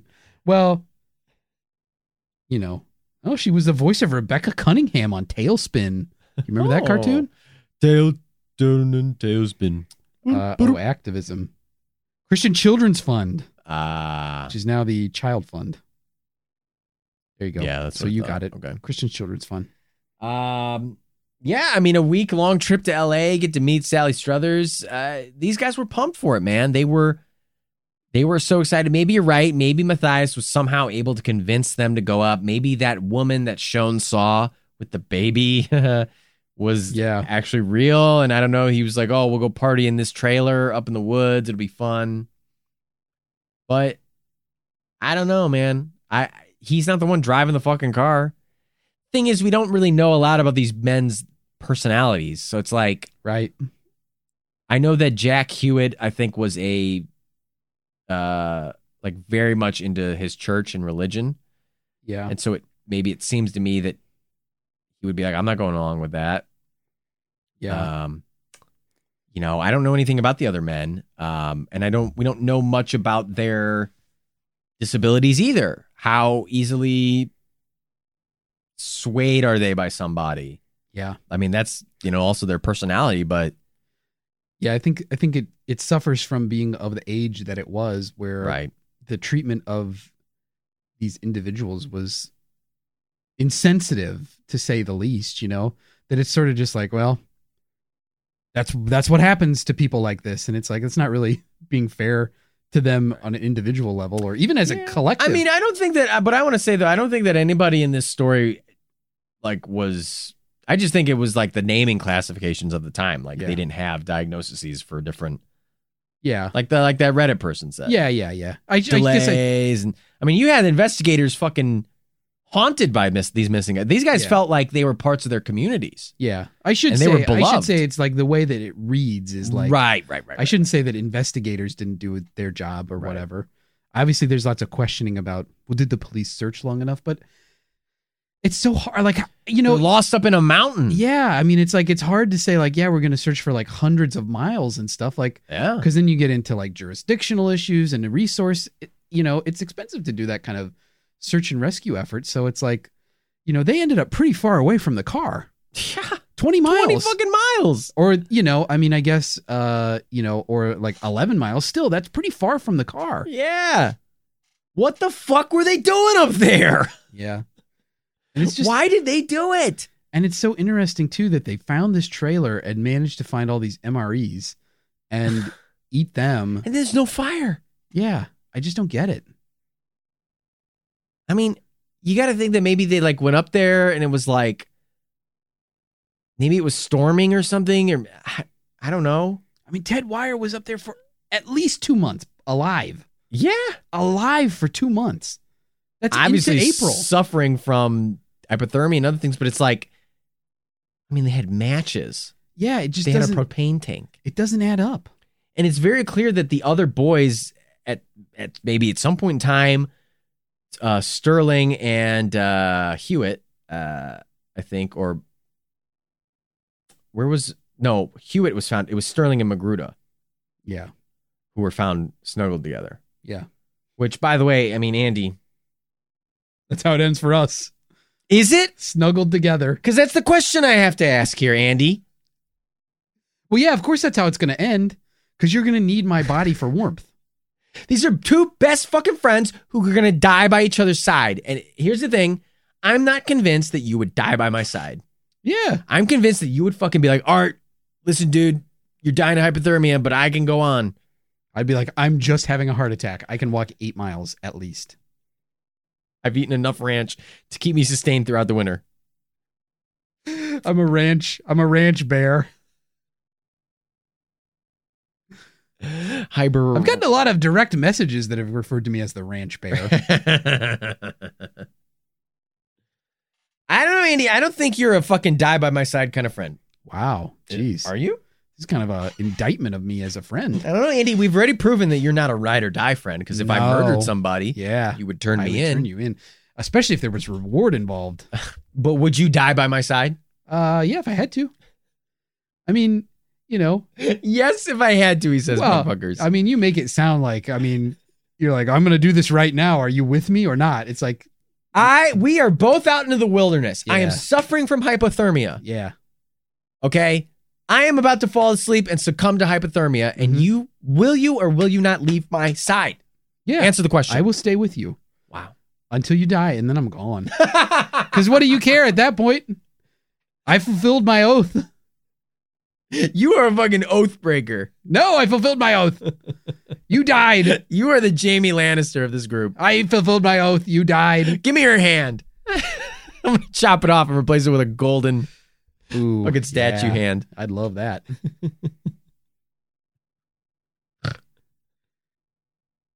You are an oath breaker.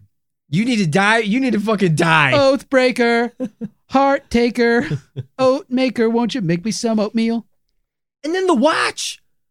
What's with the watch? The mysterious watch? Nobody knows whose watch that is. Where did they get that watch? You know, the way that I also heard this trailer described, though, as being like kind of an abandoned type of trailer, like that the the Forest Service had this up here, but they don't they didn't really like do upkeep on it or whatever. They just use it. So who knows? This could have been like the people that found, you know, it's like I heard them described as bikers, like motorcyclists found the body. Right. Um, maybe this trailer was up there and this is just some sort of like fuck dungeon for like local bikers. They head up there, they fuck each other. And nobody knows about it. They're up in the mountains. And then they just drive off. Fuck dungeon for local I mean, bikers. Maybe dungeon is Fuck extreme. Fuck dungeon for local bikers. You sound like you're doing... Oh, you just bought yourself a new Harley? Well, well, well. Let me fill you in on our little local secret oh of the my. Fuck dungeon. You just bought yourself a Honda Goldwing? Well, well, well. Let me tell you where you can fuck somebody. You, the you way just you bought your ticket to the fuck dungeon, buddy. The way you said it was like, uh, what's that? What's fuck that thing? Dungeon for local bikers. It sounds like a commercial. Fuck dungeon for local bikers. Fuck dungeon for local b- bikers. Apply directly to the genitals. Fuck dungeon for local bikers.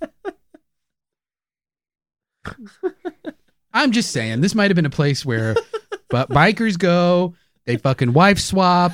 They're up there banging the shit out of each other. And those bikers won't bike swap, though. Yeah. No, no. You ride your own hog. Um, I don't know. I it just, I, I don't know. I mean, why didn't they open the other shed? Maybe they couldn't get it open, but, but like. They might have got the one shed open. It's like, how did they get that shed open? I know. Enough meals to make them survive for the fucking year. It's just, God damn it. Yeah. And then And then why couldn't they get the propane tank working? Like, and maybe why it was frozen? I don't know. Why did four leave and one stay? I don't know. It doesn't make sense. It's like, and if they were going to leave, why are we finding two here, one here, one never found? You know what I mean? Like, it seems like it would have been beneficial to stay together, especially after that amount of time. But it's like, did they just have this thought of like, well, let's split up, like increase our chances? I guess what I'm thinking is that one of them probably was like, well, okay, I'll go try and get us to civil. I'll go, I'll go try and walk down and get us to civilization. You guys stay here. Yeah. And then he doesn't come back for like a week. The rest start fucking freaking out. So then two go out. Yeah. They don't make it. And then it's just Hewitt and Weiher, or Mathias and Weiher, whoever whoever is left. And then that last yeah. person goes out, and then Weyer's just stuck. Why they never built a fire? Yeah. I can't explain that. Yeah. They had matches. They had paperback books. Yeah. And wooden furniture. Yeah. If nothing else, they could have taken all that stuff outside and built a, just made a big, big fire. Yeah. And somebody would have seen it. Somebody probably would have seen it. This is not inaccessible, you know what I mean? Like, obviously, the Forest Service knows it's there. Probably if you start a huge fire, yeah. like people will be like, oh, hey, look at that fire. I. But that leads to another conclusion. Do you think that there was someone else involved? Were they taken there against their will? Were they tricked to go there? Because th- it's not a fuck dungeon. It's a kill dungeon. It just doesn't feel like it, does it? Guess not. Because it doesn't seem like in the investigation, the autopsy, everything, there's no indication that there w- there was a struggle or that they were, you know, assaulted or whatever. You know, like it just doesn't, it just seems like they died. Like they just waited around and died. It's a ba- it's a head scratcher. Well, I don't know, Andy. I guess we got to get to verdicts here unless there's anything else you want to bring up. Bunch um, of fuck dungeon for local bikers.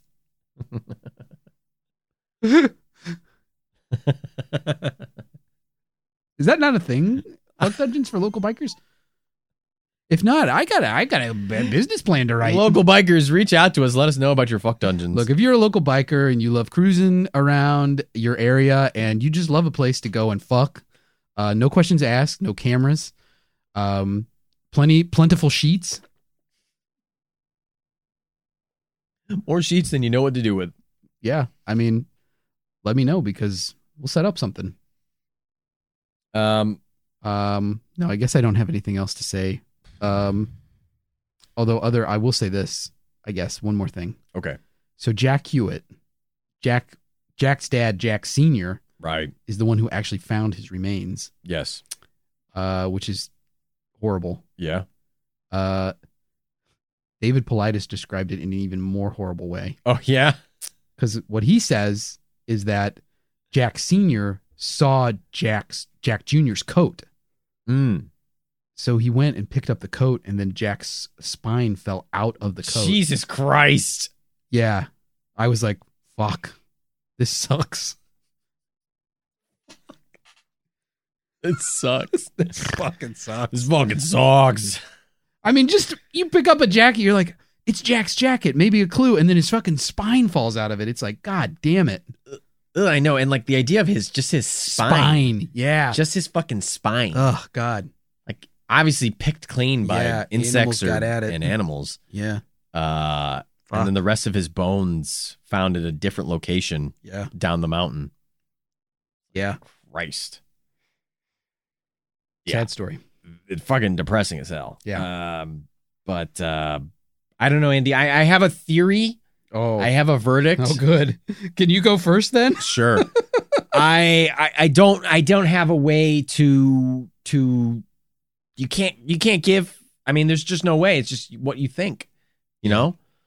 And what I believe is that these guys were good people. I think these guys were good dudes. That's how their families describe them. Is you know. Uh, People say that, uh, I don't know, like, like, there's, there's like these weird theories where like, you know, that they're coming down and like buying fucking burritos and shit from a local market and, or that they did something to someone and it was like, the families were like, Or or that the, you know, that they didn't even help the guy or whatever. But the families were like, that couldn't have been them because they would have helped.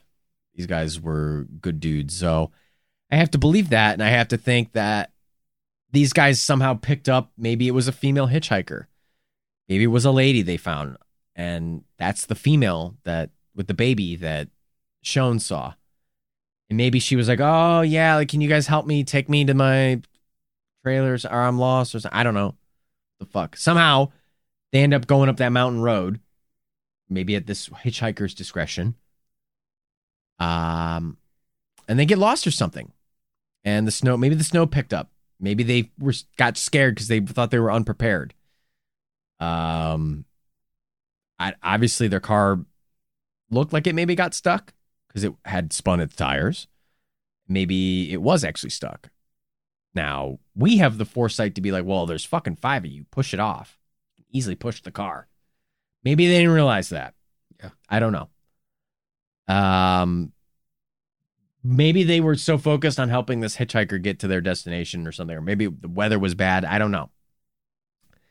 Um, these guys were a little bit heavy set as well. I mean, five eleven at two hundred pounds. I mean, kind of depends. I don't really know where the weight is sitting on you. If that's yeah, we really need a full body shot of two hundred pounds uh, of muscle versus just two hundred pounds is a little bit different story. Yeah, we really needed to see some full body shots of uh, Ted Weiher to really yeah. put it in perspective. But what I'm saying is, like, okay, so then these guys start trekking up the mountain trying mm-hmm. to get to this hitchhiker's trailer. Yeah, obviously we know. I mean, the the the snow the snow cat had carved a path for them. Yeah, and maybe they used that, but still, trudging through the snow will wear you out faster yeah. than you realize. Well, and we don't, you know. These are Northern California boys. Maybe they're not used to the snow. Yeah. I mean, well, and we know, too, that there was more snow that fell. So even if the snowcat, it's probably like, it's there's a trail because it's there's a depression where the snowcat went, but there's still a sizable amount of snow inside that depression. So it's right. not like walking on a smooth path or something. It's like you got to trudge through the snow. They're not wearing winter gear at all. Mm-hmm. They're wearing light jackets. Right. They're maybe totally not realizing that they're even succumbing to hypothermia. Right. Um, I mean, obviously, yeah, again, these are Northern California guys. We don't know how much they weren't outdoorsy. No. And so it's not reasonable to assume that they would be prepared for the outdoors and the cold. Yeah. Um, and so maybe by walking through the snow, they realize they're getting more winded than they realized they would be. They, the only things they have eaten are fruit pies and candy bars and soda and milk. Um, should hit some ranch. Should hit some fucking ranch. And uh, they don't realize that they're struggling, and they're, then they they have to break into this fucking trailer. And maybe Mathias was never found because he went out to help this hitchhiker get home, while the rest stayed in the trailer, and then he never came back. Um, and that's my story. Plausible plus. Wow. That's what I think happened. Wow.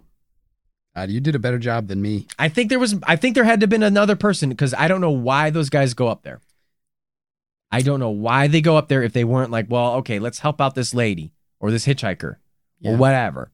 Hitchhiking, this was nineteen seventy-eight. Hitchhiking was still a thing. Hitchhiking was still acceptable then. It was a big thing, especially in California. You're trying to get a ride wherever you're going. Who knows? And then maybe the, the hitchhiker's like, oh, yeah, I'm just out this mountain. I don't think it was a malicious thing. Right. I think you have a good a good theory. In theory. That's what I think. But I guess the thing I struggle with is, like, why did they stay there for two months? I don't know. Like, I just, I don't understand why they would have just waited there. Because I can't explain that. Unless, unless it's just like, the weather was so bad for two months that they never felt like they could leave. You know what I mean? Like that they were just snowed in for two months, which I think they went. I think, I think Weiher, uh, maybe by the time they got to the trailer, my theory is that Weiher was in such bad shape that they all said, like, okay, let's fucking, like, let's hold up in this trailer. And he was in such bad shape with his frostbitten feet, because obviously these guys are not wearing any kind of winter gear. Mm-hmm. Um, Well, they did take his leather shoes. I mean, leather can get wet. But I'm thinking leather is going to be better than, like, what are they wearing in nineteen seventy-eight? Like Converse? No, the uh, get there shoes, the the uh, platform shoes you could wear to your business meeting. I've never seen these before. I you never even... saw the get there shoes? No. Uh, it's like, they look just like normal shoes, except they're platforms. They have platform soles. Oh, they're like wedges. Yeah.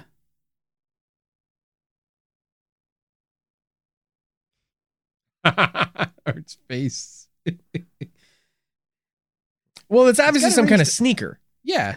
It's so that's not a good fucking snowshoe. And but it does have a platform sole. It does. It gets you up above the snow. It, uh, it will. Yeah, that's true. You might have a little extra room there. I don't know. Either wire. I don't know. Maybe they.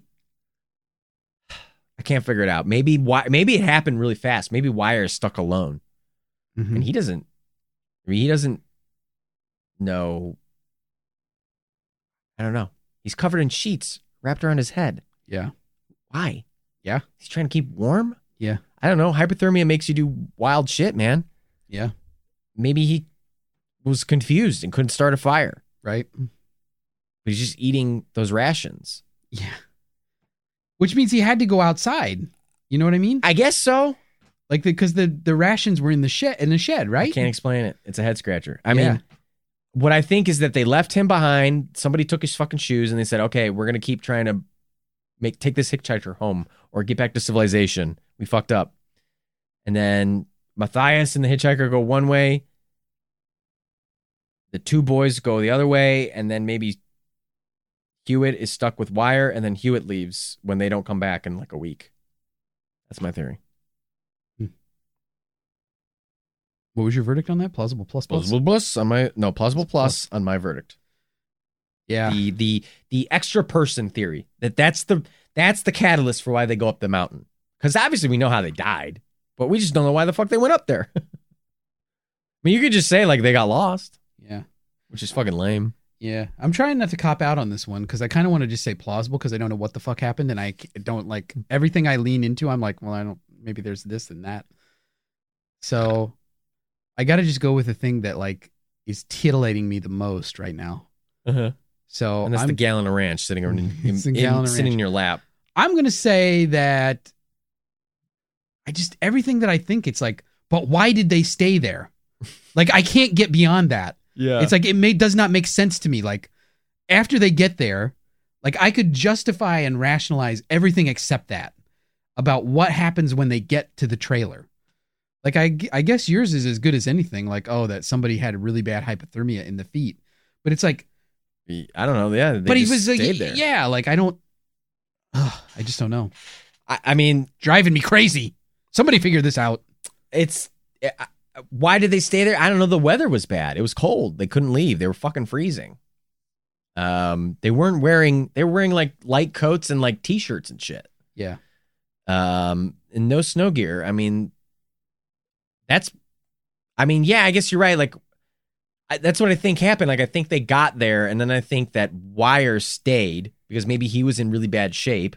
Maybe he was, like, super winded. And so they were like, okay, well, give me your shoes because you have leather shoes. I'm going to try and walk back. To, and then they're walking in the wrong direction. They get lost in the forest. And then they're then you're really fucked. All right, I got an idea. Okay. It's, it's, it's, it's not an extra person theory, though. Mathias is like, hey, before we go back, he's like, look, that lemon pie has got me charged, dudes. Let's go fucking party. I know somebody who lives up this mountain. I'll give you directions. Just drive. And Magruder's like, mm, okay, we can make it back still for the basketball tournament tomorrow. Car gets stuck. The guys are like, whoa, let's let's call this off. The roads are too dangerous. This isn't going great. Let's go back. Let's go home. Mathias is like, fuck you guys. We keep going. And they're like, we don't want to. And he's like, I'm out of here.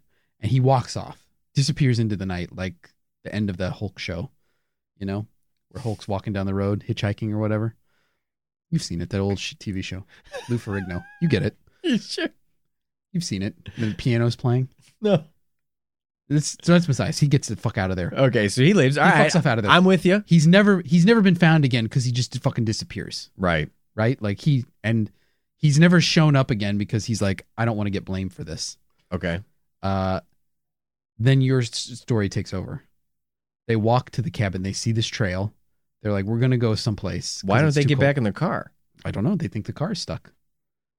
And you just say the you're just saying the same thing as me where they don't think to push the car right out or right. they couldn't push the car out. Right. Something, something we we assume they could. It's like, oh, there's five men that could push the car out. But it's like, it's an assumption. Yeah. I don't know. Maybe the car really was fucking stuck in there. The thing David Politis says is that, you know, like he he grew up, he had a cabin when he was growing up. His family had a cabin. Of course he did. In the mountains. And it was a little close to the same altitude where the car was. Mm. And he's like, the drifts there get really deep. Maybe there was a snow drift that had kind of like disappeared by the time the car gets found. So maybe there was something impeding them. Maybe they, maybe they felt like we just, it's not safe to drive anymore. Like we're done driving for the night. Like we don't want to do this. We're just going to like chill until the storm passes and we'll go home. And then, yeah, they end up fucking with hypothermia in Ted's feet. They get to the cab. They get to the trailer. They eventually they find this stash of M R Es. Once they get out of the M R Es, they're like, well, now what? And it's like Ted's feet are gangrenous. They're ready to fall off. They're just like, stay here. We'll come get help. And the three of them die out there. And that's my story. And I'm saying that that's plausible plus. But why were Mathias's shoes found in the trailer? I don't know. Uh, he pulled out a switchblade and was like, give me your fucking leather shoes. And so that's why Ted Weiher had Mathias's shoes. Uh, Fuck, I don't know. There's so, everything has a question. There's no, like, nothing makes sense completely all the way around. Maybe, maybe it's a similar thing where he's just like, fuck you guys. And he storms off to the trailer and then they follow. And then maybe he leaves again.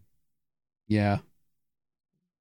Maybe what happened is. We're talking about the catalyst for why they go up the mountain. Yeah.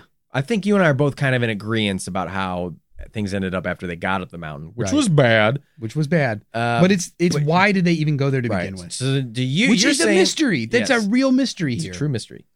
Is you think it's Mathias, and I'm saying it was an extra person. And I get that. Some other person. I just, you know, it's like I don't want to like I don't want to shit on Schons here. Like I don't want to, I don't want to be like, oh, this fucking guy doesn't know what he's talking. It's just like I don't know what to make of his his account. Like. There's not enough description. Like yeah. he thought he saw a woman with a baby. That could be anything. You know what I mean? Like, yeah, someone else like it's, said like it's somebody it, standing in front of right. headlights. So they're backlit. So he's going to see just a silhouette. Right. Because of the way the lighting is like, he's not going to, there's no illumination on the front, which is from where his perspective is. So all he's going to see is a silhouette.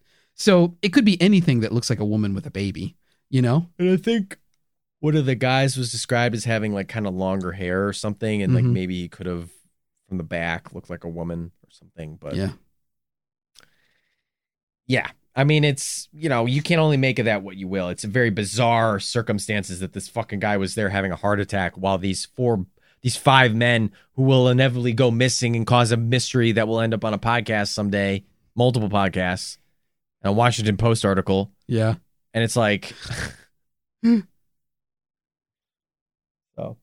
anyway, and I'm not buying that whole story about the truck and the no, other town in Brownsville. Fucking driving into nothing about that makes sense. Nothing about that fucking makes sense. Nothing about that makes sense. Like they want to go live out in the forest and starve. It's like fuck that. No. You know, it's and it's and I hate it to go home. I hate to be a fucking cynic about it, but I just can't help myself. This, it's like, well, you know, now that you started offering reward money, suddenly I remembered that I had a run-in with these fellas. Yep, one hundred percent. It's like, uh, why okay. do you think they remain nameless? Yeah. And why do you think Joseph Schons was like, no, that's my name. I was having a heart attack. Yeah, I, it's me, Joseph Schons, and here's what my car looked like, and here's where I was. And also, I was having a heart attack and then walked eight miles. I mean, Joseph Schons should let his name be known just because of what a friggin' like alpha he is. I mean, this is like peak fucking nineteen seventies man, right? Like, yeah. I had a heart attack again yesterday. Had to walk eight miles before I could get a ride to the hospital, though. Jesus Christ. What is this country coming to? Oh, God. Well, Bugfuckers, those were our verdicts on the Yuba County Five. Let us know what you think, please. We don't know what's going on. We have no varied idea. Help us. Uh, use the hashtag. I think it's got to be Fuck Dungeon for local bikers. I was going to say hashtag gallon of ranch. Or hashtag gallon of ranch. You know, you know dealer's choice, uh, Art. Uh, whatever you write down is fine with me, whether you want to do hashtag Fuck Dungeon for local bikers or hashtag gallon of ranch.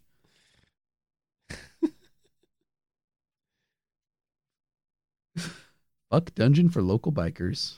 Fuck Dungeon for local bikers or hashtag gallon of ranch. Let us know what you think about the Yuba County Five. Email us, Mister Bunker Pod at gmail dot com. Find us on Twitter and Instagram at Mister Bunker Pod. YouTube us, Mister Bunker Pod, on there. And if you feel so inclined, find us on Patreon, patreon.com forward slash MrBunkerPod, where you can get new episodes. Our Patreon-only show, Andy and Art Debunked, every single month, covering fun topics, extraordinary humans, uh, serial killers, uh, weird stuff. And you get access to the Bunker Discord and a bunch of other little perks. Yeah. Behind the scenes stuff. Our newsletters. Newsletters. Um, That's right. Yeah. We, we're going to do those. We should work on that. Yeah, we should. um, the newsletters, uh, which are fun. You get a little kind of peek behind uh, some stuff that Andy and I are into that sometimes we bring up the show. Sometimes we don't. It's just us talking about shit. So, yeah. Uh, but. Uh, Our. Mindless ramblings. Uh, mindless ramblings. And, uh, yeah. Andy. I'm tired of scratching my head. You know, I think I've had enough head scratching. I, why do you say we go get some get there shoes and uh, fucking strut our way to victory? Yeah. I'm about, uh, I mean, I'll tell you one thing. This, doing this episode made me hungry. I have got to get to the Ranch Emporium and get myself Ranch Emporium. A gallon of ranch. I got a couple of, uh, Chipotle peppers at home. I'm going to dunk them in there. Chipotle ranch for a little spicy kick. Wow. Well, uh, you know what, Bunkfuckers? Let us know your favorite combo with ranch. But uh, for not the titular Mister Bunker, but for my tickety boo. What? My tickety boo. I've never heard that one before. Yeah. Co-host Andy Hart. I'm Art Stone saying that was the whole enchilada. The whole ranchilada. Yummy.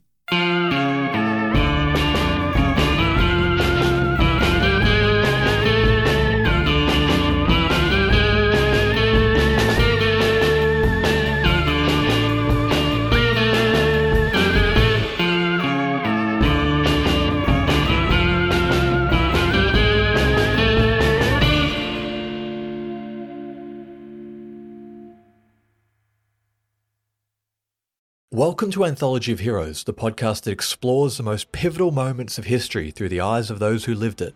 In this podcast, we don't spend our time recounting facts and dates. Instead, we follow in the footsteps of national heroes, kings, or ordinary people who lived and breathed the moments that shaped our world. We're not hemmed in by eras, borders, or religions. Instead, we seek out the tales of those who defied the odds and fought passionately for their beliefs. Whether they're right or wrong is up to you to decide. From Vercingetorix's doomed rebellion against Rome, to Osceola's unshakable war against the U S A, all the way up to the inspiring Sobibor concentration camp uprising in World War Two, each episode is an immersive listening experience, blending music and sound effects to really draw you into the story. Our episodes go for about forty-five minutes, making them perfect for your commute, and are crafted using a wealth of historical sources, which I list on our website if you want to learn more. I'm the host, Elliot Gates, and I'm thrilled to have you joining me as we uncover history's hidden gems and illuminate the faded pages of our past. Look out for the Anthology of Heroes podcast on Spotify, Apple Music, or anywhere else you get your podcasts from.